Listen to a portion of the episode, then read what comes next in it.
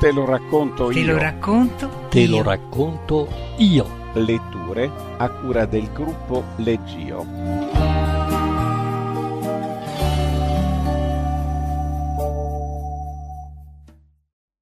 Il capolavoro sconosciuto.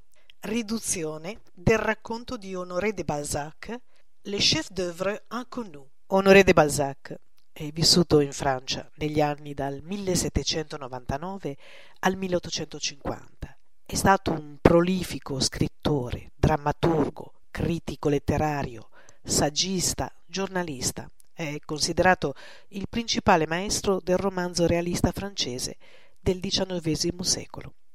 Il racconto che leggeremo è stato scritto nel 1831. Legge Roberta Graziani. Verso la fine dell'anno 1612, in una fredda mattina di dicembre, un giovane vestito molto dimessamente passeggiava dinanzi alla porta di una casa di Rue des Grands Augustins a Parigi. Dopo aver a lungo camminato avanti e indietro con l'irresolutezza di un innamorato che non osi presentarsi alla sua prima amante, pur disponibile che ella sia, finì poi per varcare la soglia di quella porta e domandare se il maestro François Pourbus fosse in casa. Alla risposta affermativa di una vecchia, intenta a spazzare una stanzetta, il giovane salì lentamente le scale, soffermandosi ad ogni gradino come un cortigiano di fresca investitura, incerto sull'accoglienza che il re gli vorrà riservare. Quando fu arrivato in cima, sostò un momento sul pianerottolo, indeciso se afferrare il grottesco picchiotto che ornava la porta dello studio dove sicuramente lavorava il pittore di Enrico IV, abbandonato per Rubens da Maria de Medici. Il giovane provava quella sensazione profonda che deve aver fatto tremare il cuore dei grandi artisti quando, al culmine della giovinezza e del loro amore per l'arte, abbiano affrontato un uomo di genio o un capolavoro. Angustiato dalla miseria e sorpreso in quel momento della propria audacia, il povero neofita non si sarebbe certo introdotto nella casa del pittore al quale dobbiamo il mirabile ritratto di Enrico IV senza un aiuto straordinario inviatogli dal caso. Un vecchio prese a salire le scale. Dalla bizzarria dell'abbigliamento, dalla magnificenza della sua goletta di pizzo, dall'assoluta sicurezza del suo incedere, il giovane immaginò in quel personaggio il protettore o l'amico del pittore. Si fece da parte sul pianerottolo e lo esaminò con curiosità, sperando di intravedere in lui la natura benevola di un artista o quella disponibilità che è di quanti amano l'arte. Ma intuì qualcosa di diabolico in quella figura e soprattutto quel certo non so che da cui sono affascinati gli artisti. Il vegliardo gettò sul giovane uno sguardo penetrante, bussò tre colpi alla porta e disse ad un uomo di circa quarant'anni dall'aspetto malaticcio venuto ad aprire Buongiorno, maestro. Porbus si inchinò rispettosamente fece entrare il giovane credendo che fosse assieme al vecchio e prestò così poca attenzione a lui che il neofita poté indugiare in quell'incanto che devono provare i pittori principianti di fronte al primo studio che vedono e dove si rivelano loro alcune tra le tecniche dell'arte. L'attenzione del giovane fu ben presto interamente attirata da un quadro che in quei tempi di torbide e di rivolte era già divenuto celebre e che alcuni di quegli ostinati cui si deve la conservazione del fuoco sacro nei giorni tristi si recavano a visitare. Rappresentava quella bella opera una Maria egiziaca nell'atto di pagare il pedaggio della barca. Questo capolavoro, dipinto per Maria de Medici, fu poi da lei venduto quando si trovò in ristrettezze. La tua santa mi piace, disse il vecchio a Purbus, e te la pagherei dieci scudi d'oro più di quanti te ne dia la regina. Ma competere con lei? che diavolo! La trovate buona? Mm, mm, fece il vecchio. Buona? Sì e no. La tua brava donna non è malimpostata, ma è priva di vita. Voi vi credete di aver fatto tutto quanto quando avete disegnato correttamente una figura e messo ogni cosa al suo posto secondo le leggi dell'anatomia. Poi colorate questo schizzo con un tono di colore carne già preparato in precedenza sulla vostra tavolozza. Badando bene che una parte risulti più in ombra dell'altra, e siccome guardate ogni tanto una donna nuda che sta in piedi su un tavolo, vi immaginate di aver copiato la natura. Pensate di essere dei pittori e d'aver rubato a Dio il suo segreto. No, non basta conoscere a fondo la sintassi e non fare errori di lingua per essere un grande poeta. Ma guarda la tua santa Porbus, a prima vista può sembrare ammirevole, ma alla seconda occhiata ci si accorge che è incollata sul fondo della tela e che non sarebbe possibile girarle attorno. È un profilo che non ha che un'unica dimensione, un'immagine ritagliata, una figura che non saprebbe voltarsi eh, né cambiare posizione. Non c'è stacco fra questo braccio e lo sfondo del quadro. Mancano spazio e profondità e tuttavia tutto è posto nella prospettiva corretta e lo sfumarsi dei colori in lontananza ha reso ottimamente. Ma nonostante questi lodevoli sforzi, io non saprei credere questo bel corpo animato dal tiepido soffio della vita. Mi pare che se posassi la mano su questa gola di una rotondità così corporea, la troverei fredda come il marmo No, amico mio, no. Non scorre il sangue sotto questa pelle d'avorio e la vita non gonfia con la sua purpurea rugiada le vene e le fibrille che si intrecciano a reticolo sotto la trasparenza ambrata delle tempie e del petto. Questa parte palpita, ma quest'altra è immobile. La vita e la morte lottano in ogni particolare. Qui è una donna, là una statua, più in là un cadavere. La tua creazione è imperfetta, non hai saputo infondere che una parte della tua anima alla tua opera prediletta. La fiaccola di Prometeo ti si è spenta più di una volta tra le mani e molti particolari del tuo quadro non sono stati toccati dalla fiamma celeste. Ma perché, mio caro maestro? chiese rispettosamente Porbus al vegliardo, mentre il giovane reprimeva a stento un forte desiderio di schiaffeggiarlo. Ah, ecco, rispose il vegliardo. Tu hai oscillato indeciso fra i due sistemi fra il disegno e il colore tra la flemma minuziosa il rigore esatto dei vecchi maestri tedeschi e l'ardore abbagliante la felice esuberanza dei pittori italiani. Hai voluto imitare insieme Hans Holbein e Tiziano Albrecht Dürer e Paolo Veronese. Certo una magnifica ambizione. Ma cos'è successo? Non hai ottenuto né l'incanto severo dell'asciuttezza né le ingannevoli magie del chiaroscuro.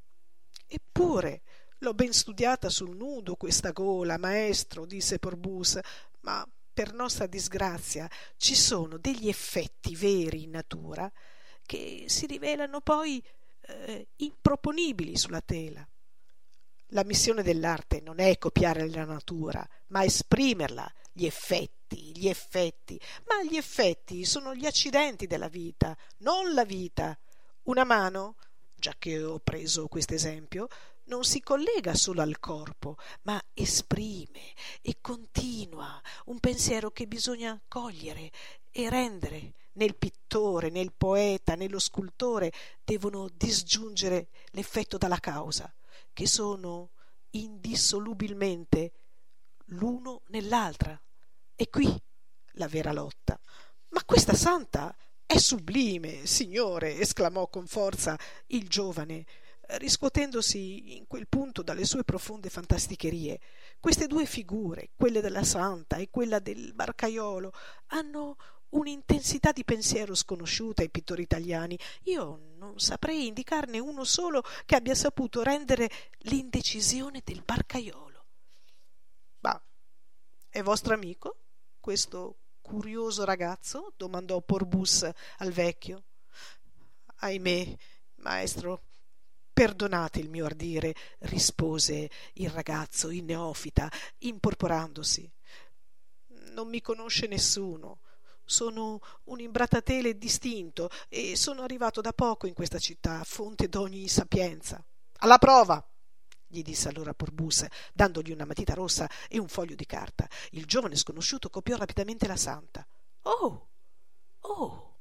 esclamò il vecchio. Ma come vi chiamate? Il giovane scrisse sotto il disegno Nicolà Poussin. Non è niente male per un principiante, disse lo strano personaggio che parlava così avventatamente. Vedo che si può parlare di pittura davanti a te. Non ti rimprovero d'aver ammirato la santa di Porbus. È per tutti un capolavoro. E solo chi sia iniziato ai più profondi misteri dell'arte può scoprirne le pecche. Ma visto che tu sei degno della lezione e capace di intendere, ora ti farò vedere quanto poco ci vorrebbe per rifinire quest'opera. Apri gli occhi e fa attenzione. Forse non ti si presenterà più un'occasione simile per imparare. La tua tavolozza, Porbus. Porbus andò a prendere tavolozza e pennelli. Il vecchio si rimboccò le maniche e con un movimento brusco, convulso, infilò il pollice nella tavolozza screziata e traboccante di colori che Porbus gli tendeva. Gli strappò di mano più che prendere un mazzo di pennelli di varia grandezza e la sua barba punta si agitò in modo minaccioso, indizio dell'insorgere di una fantasia amorosa. Raccogliendo il colore con un pennello, brontolava fra i denti. Ecco dei toni buoni per essere buttati dalla finestra insieme con chi li ha impastati. Sono d'una crudezza e di una falsità rivoltanti. Come dipingere con questa roba? Poi immergeva con vivacità febbrile la punta del pennello nei diversi impasti di colore, a volte percorrendone l'intera gamma più rapidamente di quanto un organista di cattedrale non percorra da un capo all'altro la tastiera dello O fili di Pasqua. Porbus e Poussin se ne stavano immobili ciascuno a un lato della tela, immersi nella più intensa contemplazione. Infine quel demonio si fermò e, voltandosi verso Porbus e Poussin, muti d'ammirazione, disse loro Questo non vale ancora la mia belle noiseuse, eppure si potrebbe mettere il proprio nome sotto un'opera simile. Sì, la firmerei soggiunse alzandosi per prendere uno specchio in cui la osservò. Ma ora andiamo a mangiare, disse. Venite tutti e due a casa mia. Ho del prosciutto affumicato e del buon vino. Malgrado questi tempi sciagurati, parleremo di pittura. Ne siamo capaci noi. ecco un giovanotto, aggiunse battendo sulla spalla di Nicolas Poussin, che ha disposizione. L'aspirante pittore si trovò a un tratto in una sala davanti a un bel fuoco e a una tavola ricca di cibi appetitosi e, più, per colmo di felicità, in compagnia di due grandi artisti pieni di affabilità. Maestro Frenofer, disse Porbus, non vorreste portare un po' del vostro buon vino del Reno? Due boccali, rispose il vecchio, uno per festeggiare il piacere avuto stamattina nel vedere la tua bella peccatrice, l'altro per dimostrarti la mia amicizia. Ah, se io fossi sempre malato, disse Porbus, e se voi voleste lasciarmi vedere la vostra belle noiseuse, forse potrei dipingere una nobile pittura, grande, e profonda, con figure e grandezze naturali. Mostrarvi la mia opera? gridò il vecchio quasi sconvolto. No, no, devo ancora perfezionarla. Ieri, verso sera, ho creduto d'aver finito. I suoi occhi mi sembravano umidi, la carne palpitava, le trecce dei suoi capelli si muovevano. Ella respirava. Sebbene abbia trovato il modo di rendere sulla superficie piana d'una tela il rilievo e la rotondità della natura, stamattina, alla luce del giorno, ho riconosciuto d'aver sbagliato. Il vecchio fece una pausa, poi riprese. Sono dieci anni che lavoro. Ma cosa sono dieci brevi anni quando si tratta di lottare con la natura? Noi non sappiamo quanto tempo impiegò il grande Pigmalione per compiere la sola statua che abbia camminato. Il vecchio cadde in una profonda fantasticheria e rimase ad occhi fissi giocando meccanicamente col suo coltello. Eccolo, che discorre col suo genio, disse sottovoce Porbus.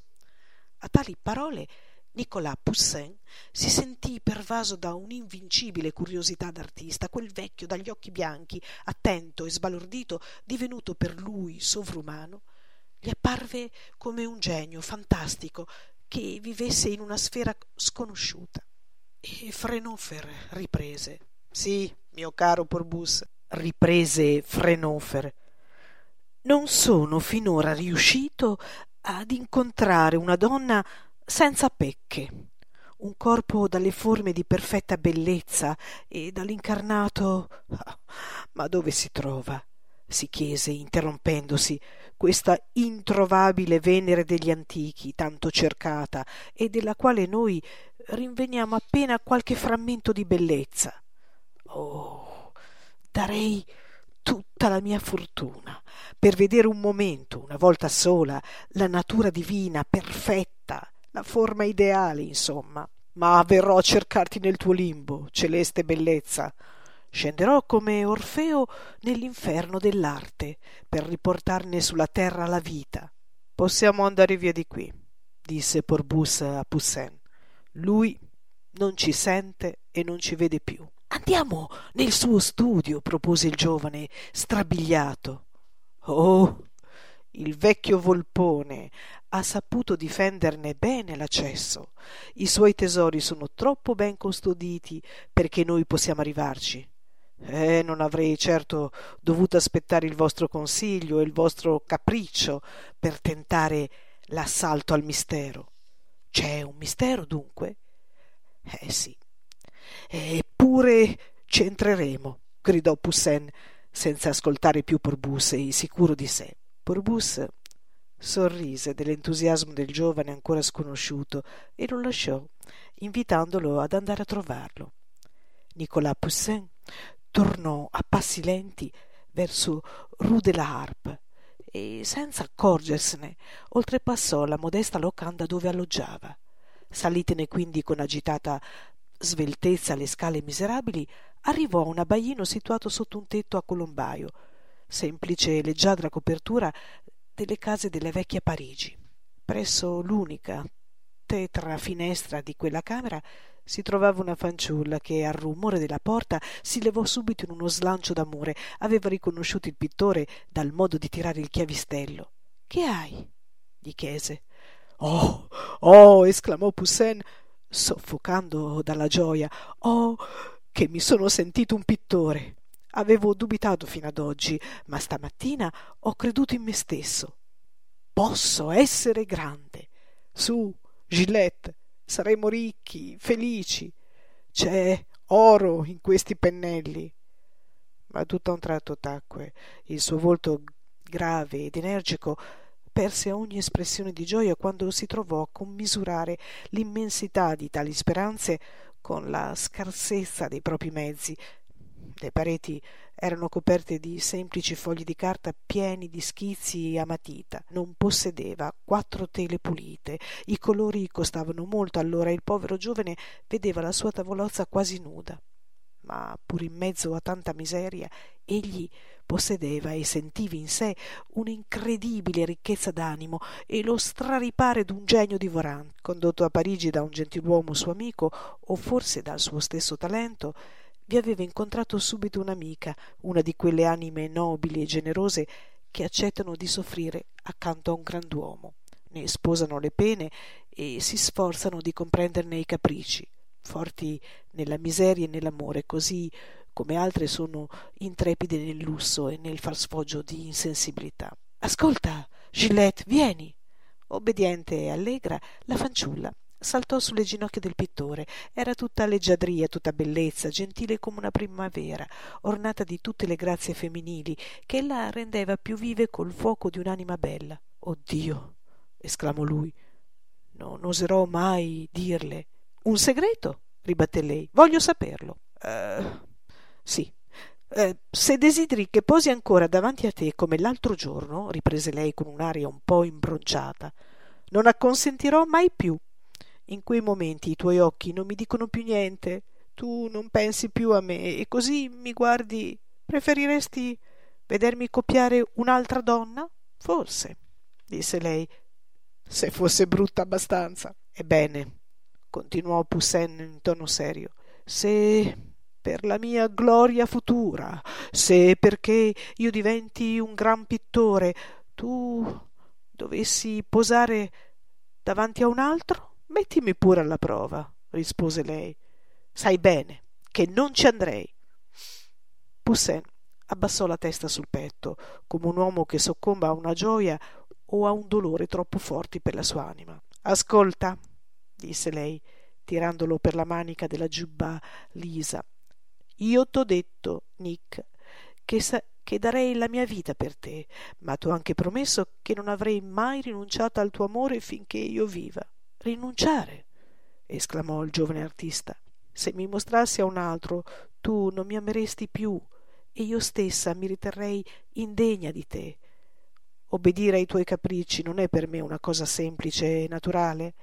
Mio malgrado sono felice e anche fiera di fare quel che tu vuoi. Ma per un altro, un corno! Perdonami, Gillette mia, disse il pittore gettandosi ai suoi piedi. Preferisco essere amato che diventare famoso. Tu sei per me più bella del successo e della gloria. Butta via i miei pennelli, brucia i miei schizzi. Ho sbagliato. La mia vocazione è amarti. Non sono un pittore ma un innamorato. Vadano al diavolo l'arte e tutti i suoi segreti. Ella lo guardava felice, incantata, si sentiva una regina, avvertiva istintivamente che l'arte intera era stata dimenticata in suo nome e gettata ai suoi piedi come un granello d'incenso. E comunque non è che un vecchio, riprese Poussin, non potrà vedere in te che una figura femminile. Sei perfetta. Va bene, amarti, esclamò Gillette, pronta a sacrificare i suoi scrupoli d'amore per ricompensare il suo amante di tutti i sacrifici che faceva per lei. Ma, soggiunse, questo significherebbe perdermi. Ah, perdermi per te. Ma va bene, andrò, ma tu non entrare.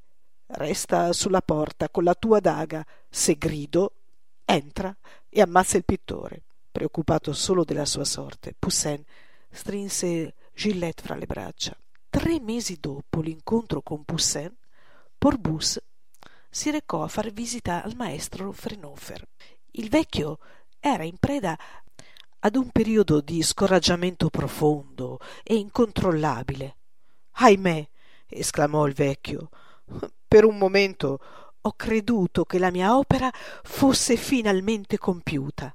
Ah, ma certo, mi sono ingannato in qualche particolare e non sarò tranquillo finché non avrò chiarito i miei dubbi. Mi deciderò a mettermi in viaggio. Andrò in Turchia, in Grecia, in Asia, per cercarvi un modello e confrontare il mio quadro con nature diverse. Oh, oh, gli rispose Porbus. Arrivo giusto in tempo per risparmiarvi le spese e gli strappazzi del viaggio. Cosa?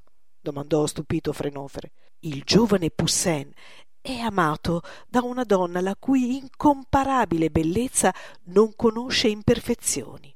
Caro maestro, se accetterà di prestarvela, bisognerà che almeno ci lasciate vedere la vostra tela. Il vecchio restò in piedi, immobile, in uno stato di completo inebettimento. Come? gridò infine con angoscia. Mostrare la mia creatura, la mia sposa, strappare il velo con il quale ho pudicamente rivestito la mia felicità. Ma sarebbe un'orribile prostituzione. Sono dieci anni ormai che vivo eh, con quella donna. Ella è mia, solo mia. E, e mi ama. Non mi ha forse sorriso ad ogni pennellata che le ho dato? Ah, Porbus disse al vecchio. Ma in fondo non si tratta di una donna in cambio di un'altra?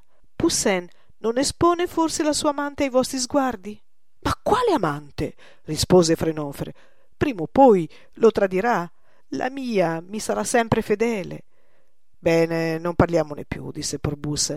Ma prima che abbiate trovato anche in Asia una bella donna, perfetta come quella della quale vi parlo, forse morirete senza aver terminato il vostro quadro. Ma, ma il mio quadro è, è, finito. Eh, la mia Catherine Lescaut, è la bella cortigiana eh, chiamata la Belle Noiseuse. Proprio in quel momento Gillette e Nicolas Poussin arrivarono all'abitazione di Frenofer. I due amanti si trovarono faccia a faccia con Porbus, che, colpito dalla bellezza di Gillette, la spinse tutta tremante davanti al vecchio. Eccola, disse. Questa donna non vale forse tutti i capolavori del mondo? Frenofer trasalì. Gillette era là davanti a lui, nell'atteggiamento semplice e ingenuo d'una giovane innocente e spaurita. Poussin fu riafferrato a quel punto dalla fiera gelosia che, che si accompagna al vero amore. Andiamo via, Gillette, gridò. A quella voce, a quel grido, la ragazza si volse a guardarlo radiosa e corse fra le sue braccia. Allora mi ami? esclamò sciogliendosi in lacrime. Dopo aver avuto la forza di celare la propria sofferenza, ora le mancava l'energia per nascondere la propria gioia. Oh, lasciatemela. Un momento, disse il vecchio pittore, e la potrete mettere a confronto con la mia Catherine. Sì, ve lo consento. C'era ancora amore nelle esclamazione di Frenofer. Sembrava che egli si comportasse con civetteria verso il suo ritratto e che godesse in anticipo del trionfo che la bellezza della sua creazione avrebbe riportato su quella di una giovinetta in carne ed ossa. Oh, non dategli il tempo di ripensarci, esclamò allora Porbus, scuotendo per le spalle Poussin. I frutti dell'amore appassiscono presto, quelli dell'arte sono immortali. Vecchio, disse allora a Poussin. Guarda questa spada, te la caccerò nel cuore al primo lamento di questa ragazza, darò fuoco alla tua casa e nessuno ne uscirà vivo. Hai inteso? Nicolas Poussin era torvo e le sue parole suonarono terribili. Queste e soprattutto il suo gesto rincuorarono Gillette, che quasi gli perdonò di sacrificarla alla pittura e al suo avvenire glorioso. Porbus e Poussin restarono sulla porta dello studio, guardandosi in silenzio. Il giovane teneva la mano sull'impugnatura della daga, l'orecchio quasi incollato alla porta. I due, così in piedi nell'ombra, parevano cospiratori in attesa del momento di assassinare un tiranno. Finché entrate, entrate, gridò loro il vecchio, raggiante di felicità. La mia opera è compiuta e ora posso mostrarla con orgoglio. Mai pittore, pennelli, colore, tela e luce fecero nulla che potesse rivaleggiare con la mia Catherine Lescaut, la bella cortigiana. Ebbene, eccolo! disse loro il vecchio, scarmigliato, il volto acceso da un'eccitazione sovrannaturale, gli occhi sfavillanti e affannato come un giovane ebbro d'amore. Vedete qualcosa, voi? domandò Poussin a Porbus. No. E voi? Niente. I due pittori cercarono di vedere se la luce che investiva in pieno la tela loro mostrata non ne neutralizzasse tutti gli effetti. Esaminarono quindi la pittura, spostandosi a destra, a sinistra, di faccia, abbassandosi e alzandosi ripetutamente. Sì, sì, che è una tela, diceva Frenofer, ingannandosi sul motivo di quello scrupoloso esame. Il vecchio lanzichenecco si fa beffe di noi, disse Poussin, tornando davanti al preteso quadro. Io qui non vedo che un ammasso confuso di colori delimitati da una quantità di linee bizzarre che formano una muraglia di pittura. Ci sbagliamo guardate riprese Porbus avvicinandosi essi videro in un angolo della tela la punta di un piede nudo che sbucava da quel caos di colori, tonalità, sfumature indecise, simile a una nebbia informe, ma un piede delizioso, un piede vivo. Restarono pietrificati d'ammirazione davanti a quel frammento sfuggito ad un'incredibile, lenta, progressiva distruzione. C'è una donna là sotto, esclamò Porbus, facendo notare a Poussin gli strati di colore che il vecchio pittore aveva di volta in volta sovrapposto, credendo di perfezionare la sua opera. I due artisti si volsero istintivamente verso Frenofer, cominciando a capire vagamente l'estasi nella quale viveva è in buona fede disse Porbus Ma finirà pure per accorgersi prima o poi che non c'è niente sulla tela, esclamò Poussin. Niente? Sulla mia tela? disse Frenofer, guardando alternativamente i due pittori e il suo preteso quadro. Che avete combinato? disse sottovoce Porbus a Poussin. Il vecchio afferrò per le braccia con tutta la sua forza il giovanotto e gli disse Tu non vedi niente? Tanghero gaglioffo, bandito canaglia? Che sei venuto a fare qui allora? Mio buon Porbus, seguitò quindi, volgendosi verso il pittore, vi fate gioco di me anche voi? Rispondete, sono vostro amico, ditemi, avrei dunque sciupato il mio quadro? Porbus, indeciso, non osò dir nulla, ma così crudele era l'ansia dipinta sulla faccia del vecchio che infine gli indicò la tela dicendo Guardate. Frenopfer contemplò un momento il suo quadro e vacillò. Niente, niente, e ci ho lavorato dieci anni. Si sedette e pianse. In quel momento Poussin udì i singhiozzi di Gillette dimenticati in un angolo. Che hai, angelo mio? le domandò il pittore, tornando a un tratto alla sua tenerezza e mentre Poussin ascoltava Gillette, Frenofer ricopriva la sua Catherine con una tela verde. Poi gettò sui due pittori uno sguardo subdolo, pieno di sospetto e di disprezzo, indicò loro tacitamente la porta del suo studio con precipitazione convulsa, quindi dalla soglia di casa disse Addio, miei giovani amici. Quell'addio gelò i due pittori. L'indomani Porbus preoccupato, tornò a cercare Frenofer e seppe che era morto quella notte, dopo aver bruciato le sue tele.